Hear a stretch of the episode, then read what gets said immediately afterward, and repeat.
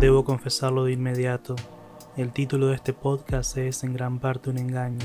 Se trata más acerca de historias que de padres. Howard Wolowitz es parte del cuarteto original de The Big Bang Theory. Se trata de un ingeniero cercano a los 30 años que vive con su madre y trabaja en la universidad como el resto de sus amigos. Si bien es un personaje que nos parece chato en principio, pronto la serie le añade algo de hondura al contarnos la historia de cómo su padre lo abandonó a él y a su madre cuando era solo un niño. Eso quizás explicaría la relación tan cercana que tiene con ella, pese a sus constantes peleas. Como dúo cómico es fantástico. Si bien a ella nunca la vemos, sus inconfundibles gritos la constituyeron en uno de los personajes más graciosos y queridos de la serie. La muerte de su personaje dentro y fuera de la ficción nos dejó a todos un vacío descomunal, pero el episodio 15 de la octava temporada nos permite hacer el duelo como corresponde. En esa ocasión, cerca del final del episodio, Howard recibe un llamado telefónico.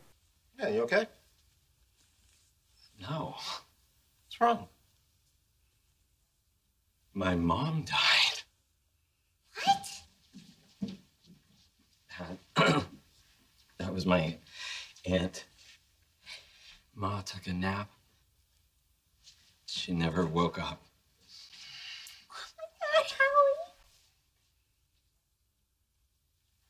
I'm so sorry.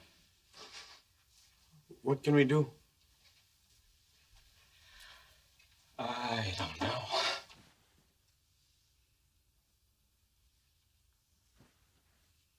May I say something? Not right now, Sheldon.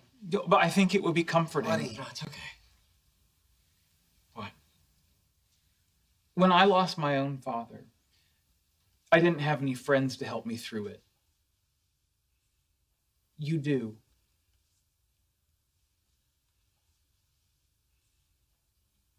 Quise incluir en la escena también el momento en que Sheldon le da consuelo a su amigo, algo extraño en él, pero es cierto lo que dice. Al contrario de su propia experiencia perdiendo a su padre, él no está solo, tiene a sus amigos ahí para enfrentar el momento. Es uno de los pocos momentos en que Sheldon logra conectar con él desde ese plano, pero la situación lo amerita.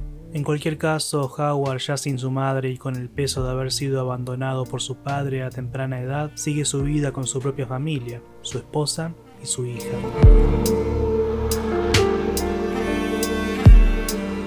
Pero vayamos más atrás en la serie, al episodio 19 de la sexta temporada. Howard y Bernadette ofrecen una pequeña cena en su casa y para mantener ocupado a Sheldon y evitar soportarlo esa noche, le encomiendan una tarea que él adora, ordenar su closet. Desde luego que alguien tan obsesivo con esos asuntos hace un trabajo excelente, pero ocurre algo particular. El físico teórico encuentra una carta que el padre de Howard había enviado a su hijo para sus 18 años. Sheldon abrió y leyó la carta, no por curiosidad, sino para poder ordenarla según fuera su contenido. Howard sabía de la existencia de esa carta, pero nunca había querido abrirla, y la perspectiva de que su contenido ya era conocido por alguien provoca en él sentimientos ambiguos, como pasa siempre en realidad. Por un lado quiere saber lo que decía la carta, aferrado a la esperanza de que el abandono de antaño tuviese alguna explicación que aliviara ese pesar que cargó toda su vida. Por el otro, darle la oportunidad de oír alguna suerte de explicación le parecía algo que ese sujeto no merecía.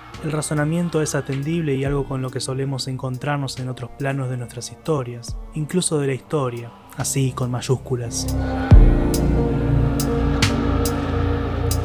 ¿Hasta qué punto permitir que alguien explique sus motivos o sus circunstancias en oportunidad de haber cometido un acto atroz es empezar a perdonarlo sin que lo merezca? ¿Significa estrictamente perdonar, o al menos morigerar la condena, el mero hecho de entender las motivaciones de alguien deleznable? ¿Y si necesitamos en lo profundo dejar a ese ser ubicado en esa posición para darle sentido a nuestra existencia? ¿Qué provocaría en nosotros saber que hubo un porqué? Esta discusión tan cara a la ética y a los penalistas excede los límites de este episodio, pero vale la pena enunciarla para acercar una idea de qué sintió Howard al tener frente a sí nuevamente la posibilidad de saber qué llevó a su padre a abandonarlos. Finalmente opta por quemar la carta, para no acceder a la tentación de leerla. Es un intento de cierre, de corte con una circunstancia dolorosa de su pasado, pero no es suficiente.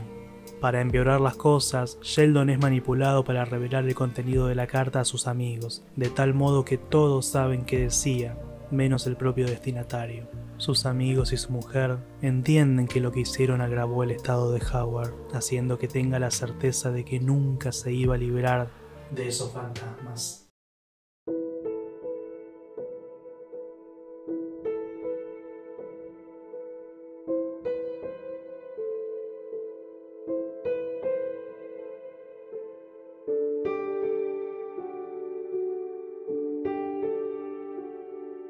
Pero tal como le dirá Sheldon unas temporadas más adelante, tiene amigos, y aquí lo vemos claramente a través de un gesto hermoso, a la vez que una idea genial. De alguna manera, quizás no con un entendimiento psicológico, entendieron que el abandono de su padre es parte de la historia de su amigo, un hecho que forjó su identidad y que lo hizo ser lo que es, y eso, a la vez que doloroso, es algo valioso que debe permanecer, sin embargo, también entienden que sería de una crueldad extrema destruir esa esperanza inconfesable de que todo tenga alguna explicación. De modo que Raj, Sheldon, Amy, Penny, Leonard y Bernadette le ofrecen una solución a su conflicto.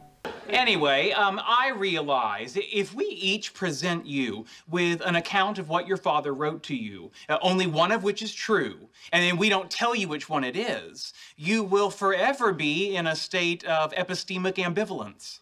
Roz, you're up.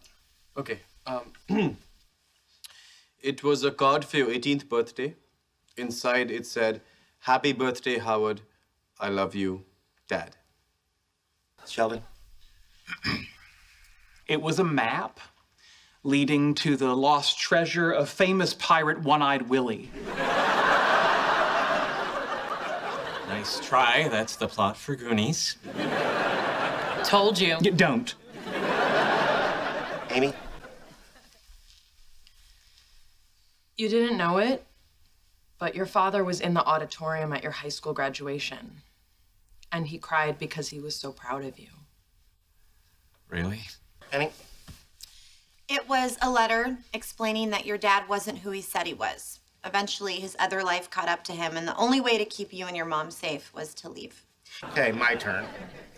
Your dad wrote about how family is the most important thing and that you should never throw it away like he did. Hmm. Bernadette? Inside the envelope was a picture of your dad holding you the day you were born. On the back, he wrote, Howard, my son, my greatest gift.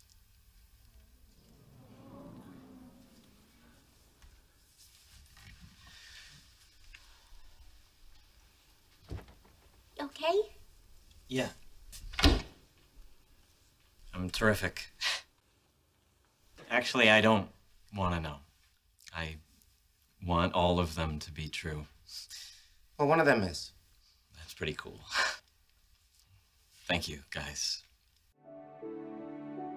Este momento, uno de los más bellos y emotivos de la serie pese a ser una comedia, nos permiten reflexionar sobre los relatos que nos constituyen y el valor de la verdad.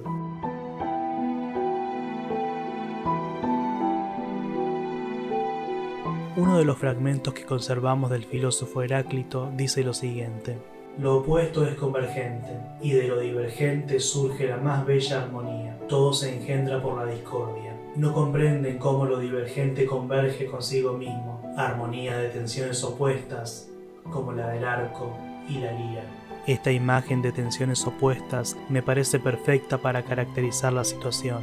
El grupo presenta versiones diferentes del contenido de la carta, con la premisa de que solo una de ellas es verdadera.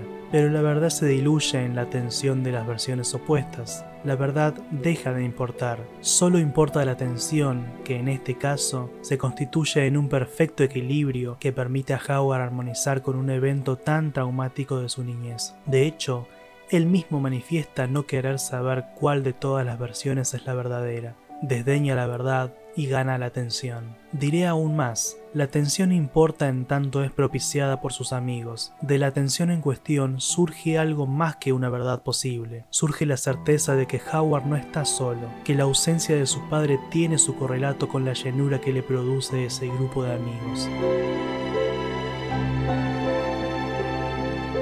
Plantearé otra imagen. Y para ello debo recurrir a un célebre cuento de Borges, El jardín de los senderos que se bifurcan. Más allá de la trama en sí, en ese cuento se hace mención a una caótica novela compuesta por Sui Pen, antepasado del personaje que seguimos, es decir, Yu Sun. El encuentro con un sinólogo llamado Stephen Albert, nombre muy conveniente, le explica el misterio de ese texto. En todas las ficciones, cada vez que un hombre se enfrenta con diversas alternativas, opta por una y elimina las otras. En la del casi inextricable Sui Pen opta simultáneamente por todas. A diferencia de Newton o Schopenhauer, su ilustre antepasado no creía en un tiempo uniforme y absoluto. Creía en infinitas series de tiempos, en una red creciente y vertiginosa de tiempos divergentes, convergentes y paralelos. Esa trama de tiempos que se aproximan, se bifurcan, se cortan o que secularmente se ignoran abarca todas las posibilidades. No existimos en la mayoría de esos tiempos. En algunos existe usted y no yo, en otros yo, no usted, en otros los dos. En este, que un favorable azar me depara, usted ha llegado a mi casa. En otro, usted, al atravesar el jardín, me ha encontrado muerto. En otro, yo digo estas mismas palabras, pero soy un error, un fantasma. A la luz de estas palabras es dable pensar que Howard opta simultáneamente por todas las alternativas, no de porvenires, sino de pasados posibles. Más allá de postular la existencia o no de un tiempo absoluto, me interesa quedarme con la idea de un pasado que no es absoluto, sino que es pasible de ser resignificado cada vez que embebidos en vivencias presentes lo revisitamos, lo reversionamos.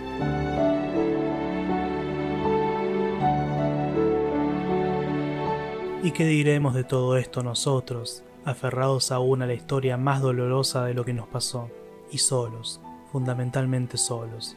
Howard transita a la ausencia en compañía de sus amigos. Nosotros habitamos esa ausencia, ese espacio en blanco, ese eterno instante de oscuridad entre los pulsos de un faro que ya nunca guiará a nadie a ningún puerto. Estamos solos en la ausencia de la noche sin navíos.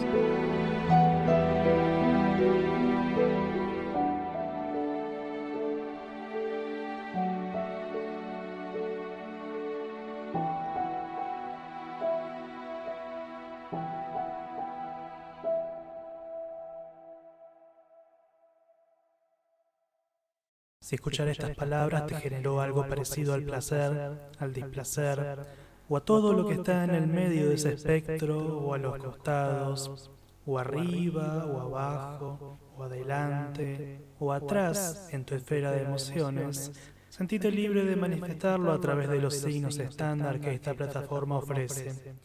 Y si tu carácter autoritario te lleva a pensar que alguien más debería sentir lo mismo al respecto, compartíselo. Muchas gracias y hasta la próxima.